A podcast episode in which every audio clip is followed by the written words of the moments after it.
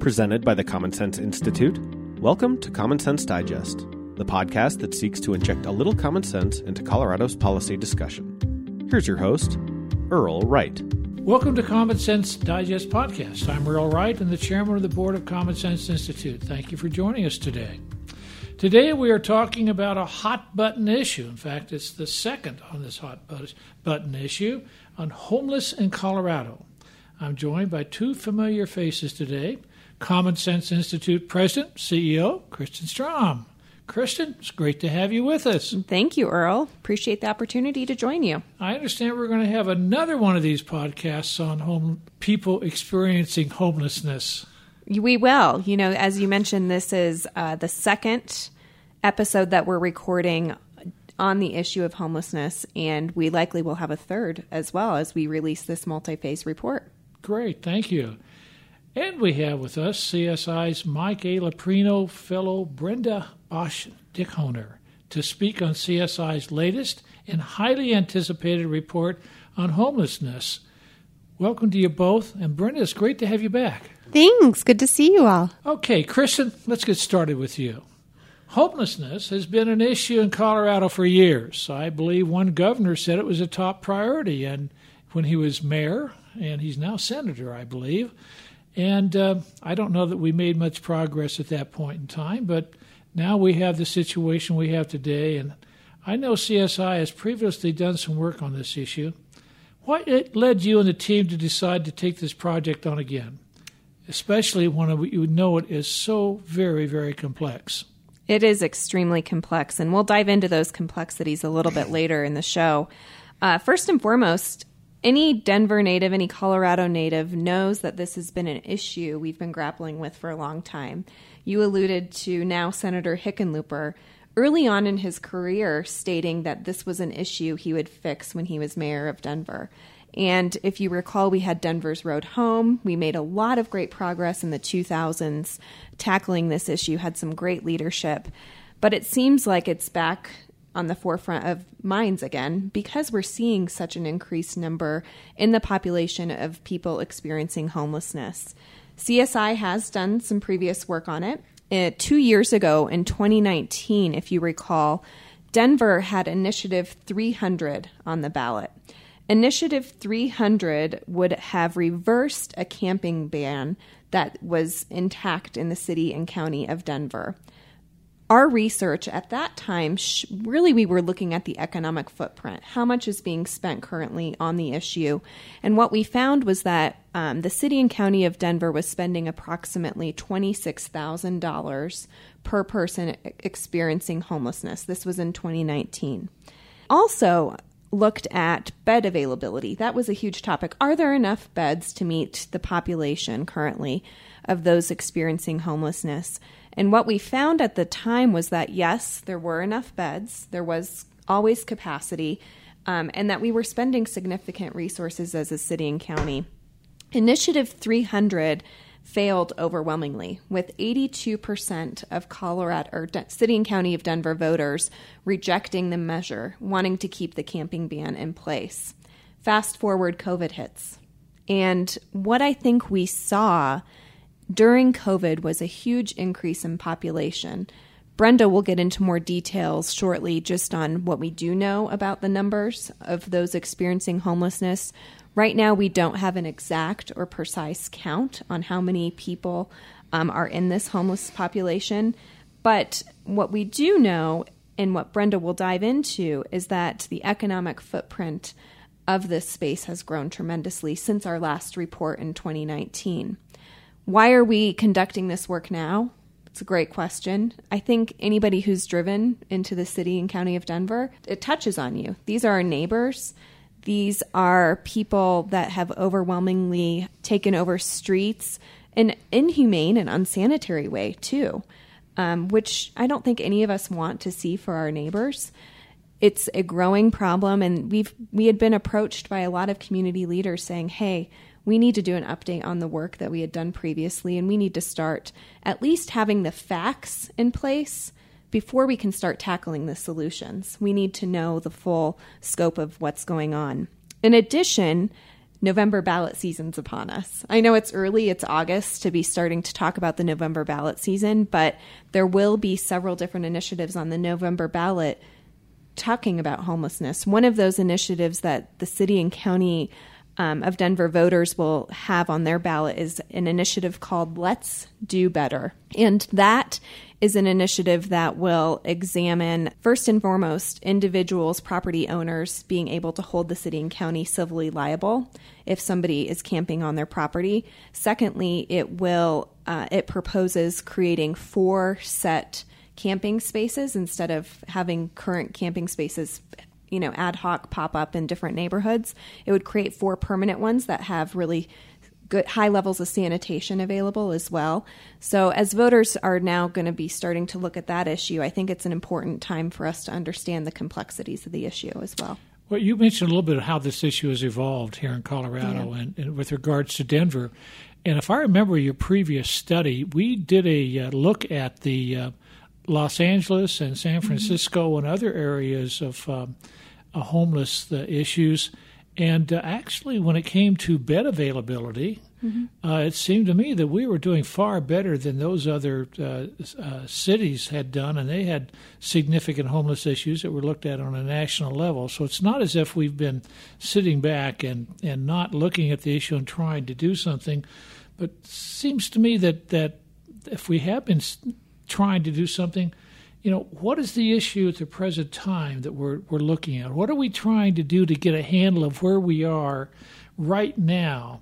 And Brenda, you're in the midst of the project. What does the project look like? And when are we going to see the project and see what you've come up with so far? Our project is really focused, as Kristin said, on trying to illuminate those facts and the data that what do we really know and what – um, you, what are the resources being dedicated to this issue? So, this first phase of the project is a compilation of resources, fiscal, human resources, even volunteers that are involved in solving homelessness. So they're providing shelters, housing, services, um, case management to, to people experiencing homelessness. But we don't have a good grasp on really how um, how much dollars are in this, how many people are working on this. And so this first phase was really to try to get a sense of that, or we call an economic footprint.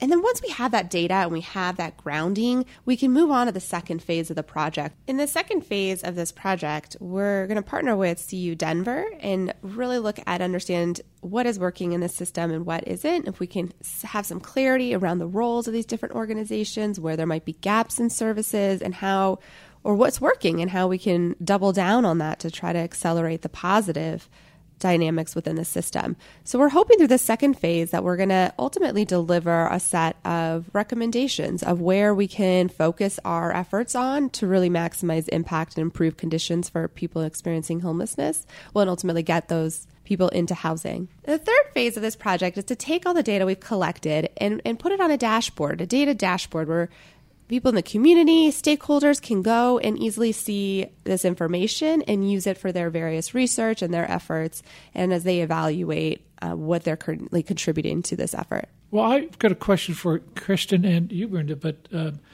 either one of you can answer it. Uh, I understand the third phase, but being a business person as I am, uh, one of the uh, things I would expect on a dashboard is we made this effort to correct this issue and and what is the cost in getting that result? How do you plan to handle that? So, in other words, Earl, what's the ROI? That's right. there we go. Yeah. Um, I think you're spot on, and that really is the ultimate goal. And that's why we're thrilled to be working with CU Denver and the Inworks team. A little bit about Inworks for those of you that are not familiar with this amazing lab that is on the Anschutz campus. It's a new endeavor by CU Denver, it's an innovation lab and they're committed to solving humanity's most pressing pressing issues.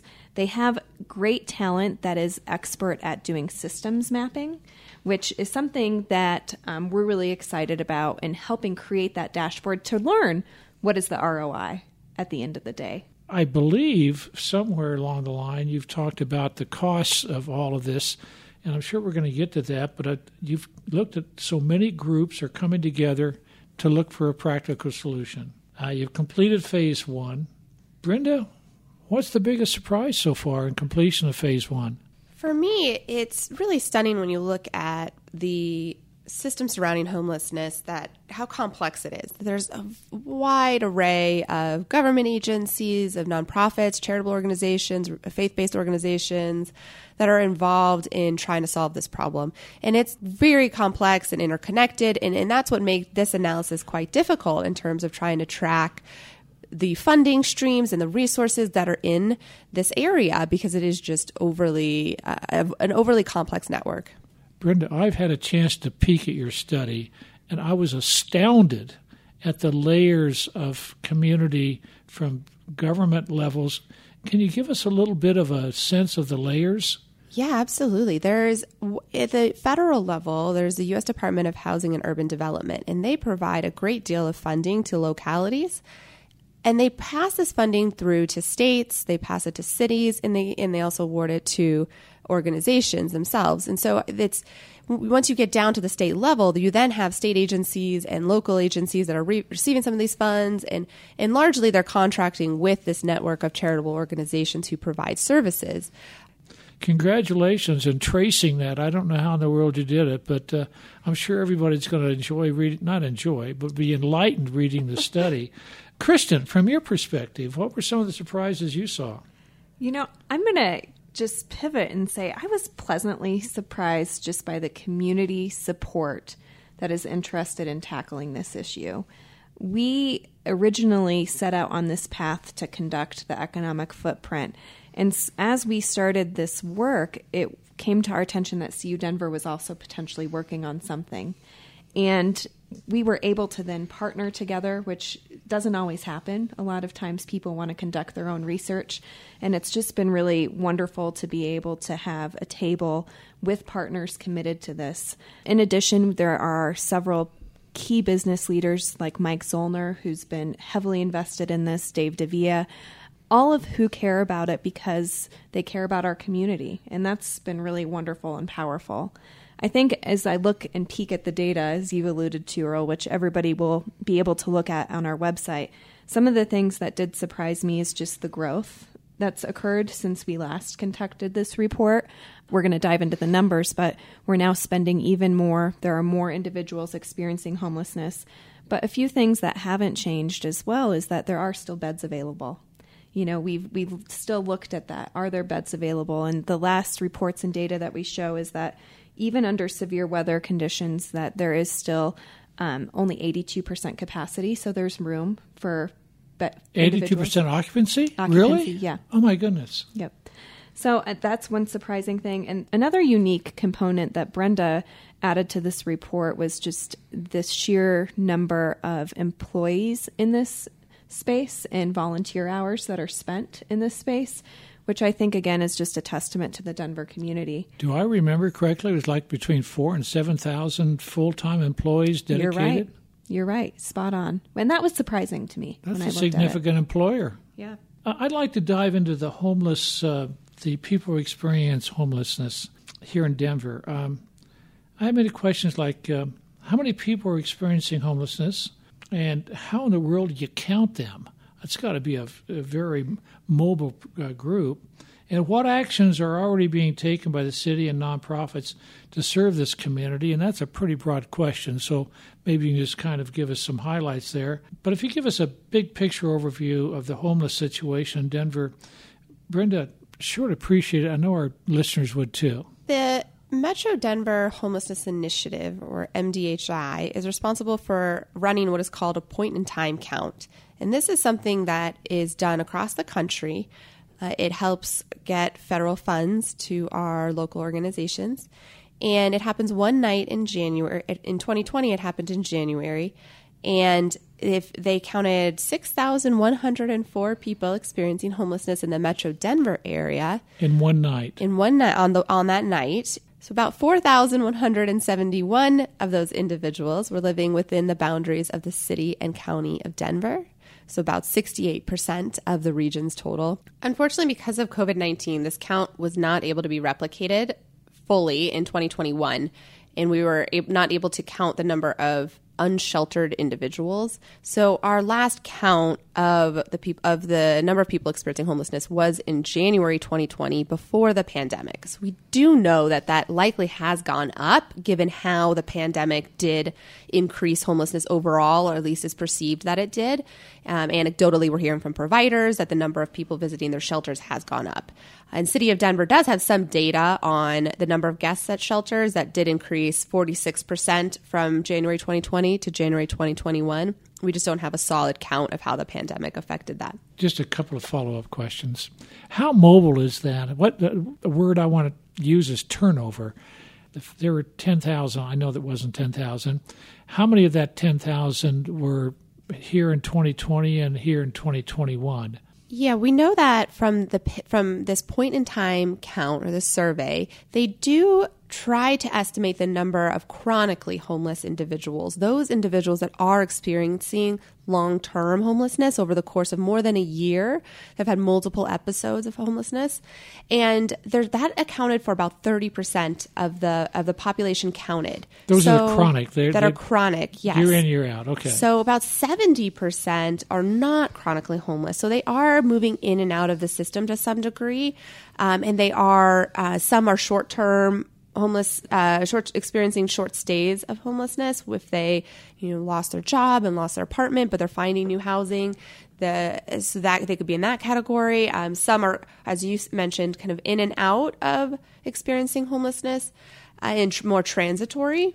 And we do know that people are coming into denver from other states and from other areas we heard this from the providers um, we know that the city of Boulder gets people from Denver. So there is this mobility amongst those people experiencing homelessness. Um, I don't think that there is a great grasp on that data. But again, anecdotally, we hear that, you know, people from even as far as Florida are coming to Denver to reside here. Okay, so I, I, guess there's some kind of mobility between L.A., San Francisco, Denver, Florida, other places. There is a mobility in that population. That's right. Okay, thanks. Uh, let's go a little further and talk about the money that's going towards this issue. How much is the city of Denver truly spending on each person experiencing homelessness? How did you get to the fi- how did you find that number? And particularly with all the layers of support that you just previously mentioned. We've estimated that at least $481 million is being spent annually on shelters, services, emergency response, and healthcare for people experiencing homelessness within the Metro Denver region. This includes seven counties. If you look specifically at the city and county of Denver, about 434 million is being spent. So it's a good portion of the larger Metro Denver number because of the the right now as I mentioned, 70% of people experiencing homelessness are within the city of Denver, and a lot of those services and shelters are also located in Denver. And this is just an estimate. We looked through tax forms, we looked through some funding streams. Uh, we interviewed some organizations and looked at annual reports, and we came up with this estimate. However, there were organizations we were missing numbers for, and we know that this doesn't include the full array of charitable organizations, public agencies, or even healthcare and emergency responders. So this is a conservative estimate, but we feel very confident that we're in um, the right ballpark for those organizations we do have costs for. Okay, I I don't mean to put you on the spot, but I'm trying to get some kind of relevance to that question on how we spend money in the state in uh, the Denver County of the Front Range. How much uh, is that per uh, person experiencing homelessness? What's the range that we, and then how does that compare to other uh, expenses that we may be incurring in the Front Range? Can you share that with us? Yeah, we did look at these numbers also on a per person expenditure basis and found a range of 41,600 to $104,000 per individual experiencing homelessness in the city of Denver. We have to use a range because there are different ways of estimating the population of homelessness. Um, we mentioned the point in time count. There's also an annual count of any individual who has experienced homelessness at any point during a year as opposed to a one night count. And so this range really allows us to kind of see that breadth of the of the expenditures. And so anywhere from 41,600 to 140,000 per person in Denver. And in comparison, for example, the, the per pupil spending for K 12 schools in Denver public schools is around $19,000 per student. And I'd just like to jump in there too, Earl. I mentioned early on that this is CSI's second time conducting this economic footprint. And the last one was just two short years ago, 2019, and it was roughly estimated that it was around 26,000 per individual experiencing homelessness. We're now jumping up to the 40,000 to 100,000 range.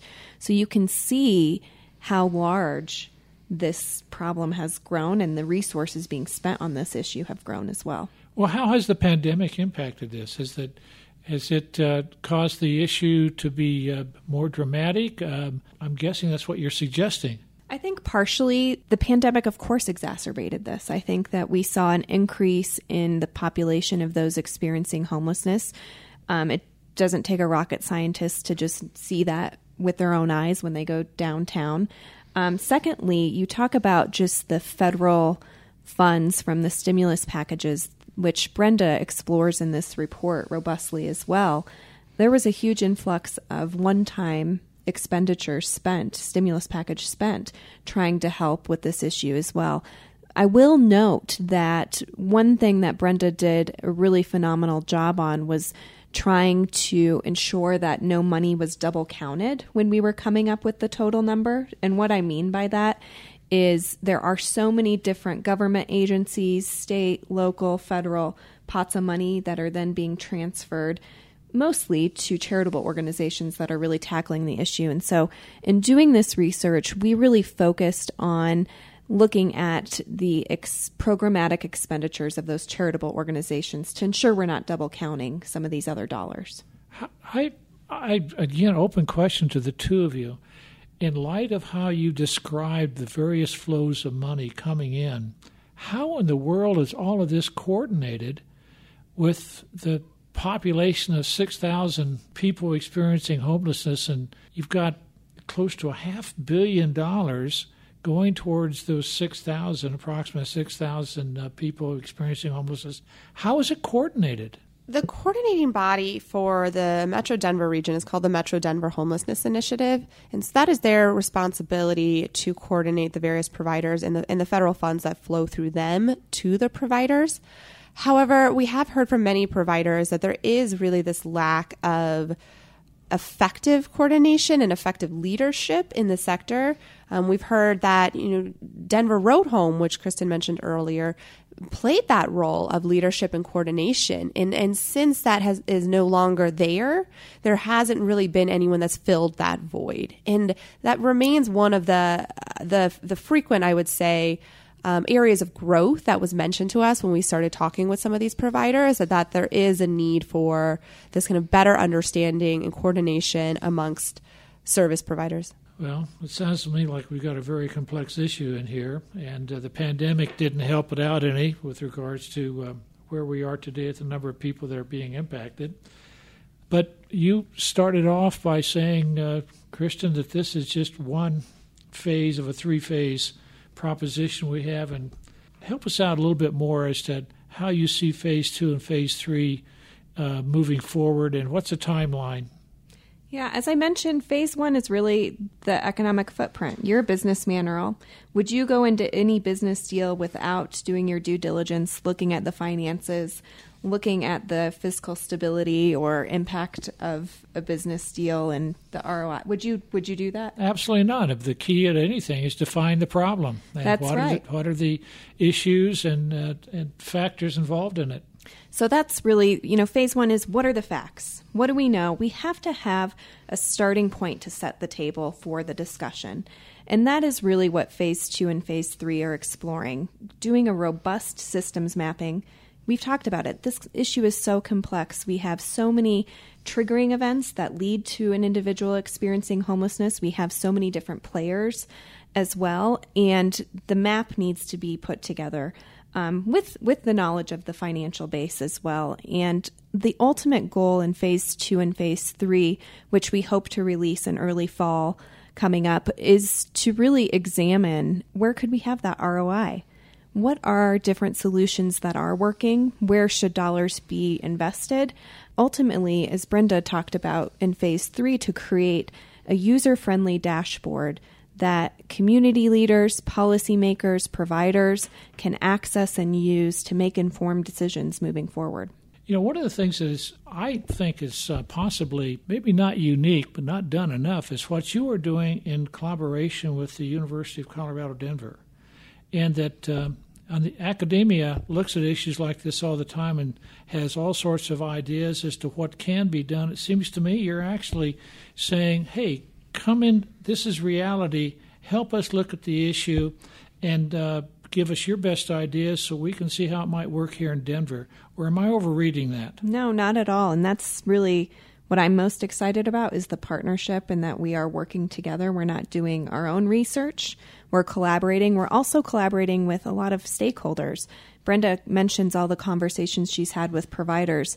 CU Denver right now is in the, in the middle of conducting dozens of stakeholder interviews. They're they're on the streets. They're talking with those individuals experiencing homelessness as well, um, which I think will just add to the robustness of this research. It's exciting to have people committed to a huge problem that we have here in Colorado, but also nationwide. It seems to me that if we can come up with some answers here, maybe we can export some of this to uh, other parts of the country? Have we have we approached others in other parts of the country as to what they're doing that has gotten good results? And uh, have we had a chance to do that yet?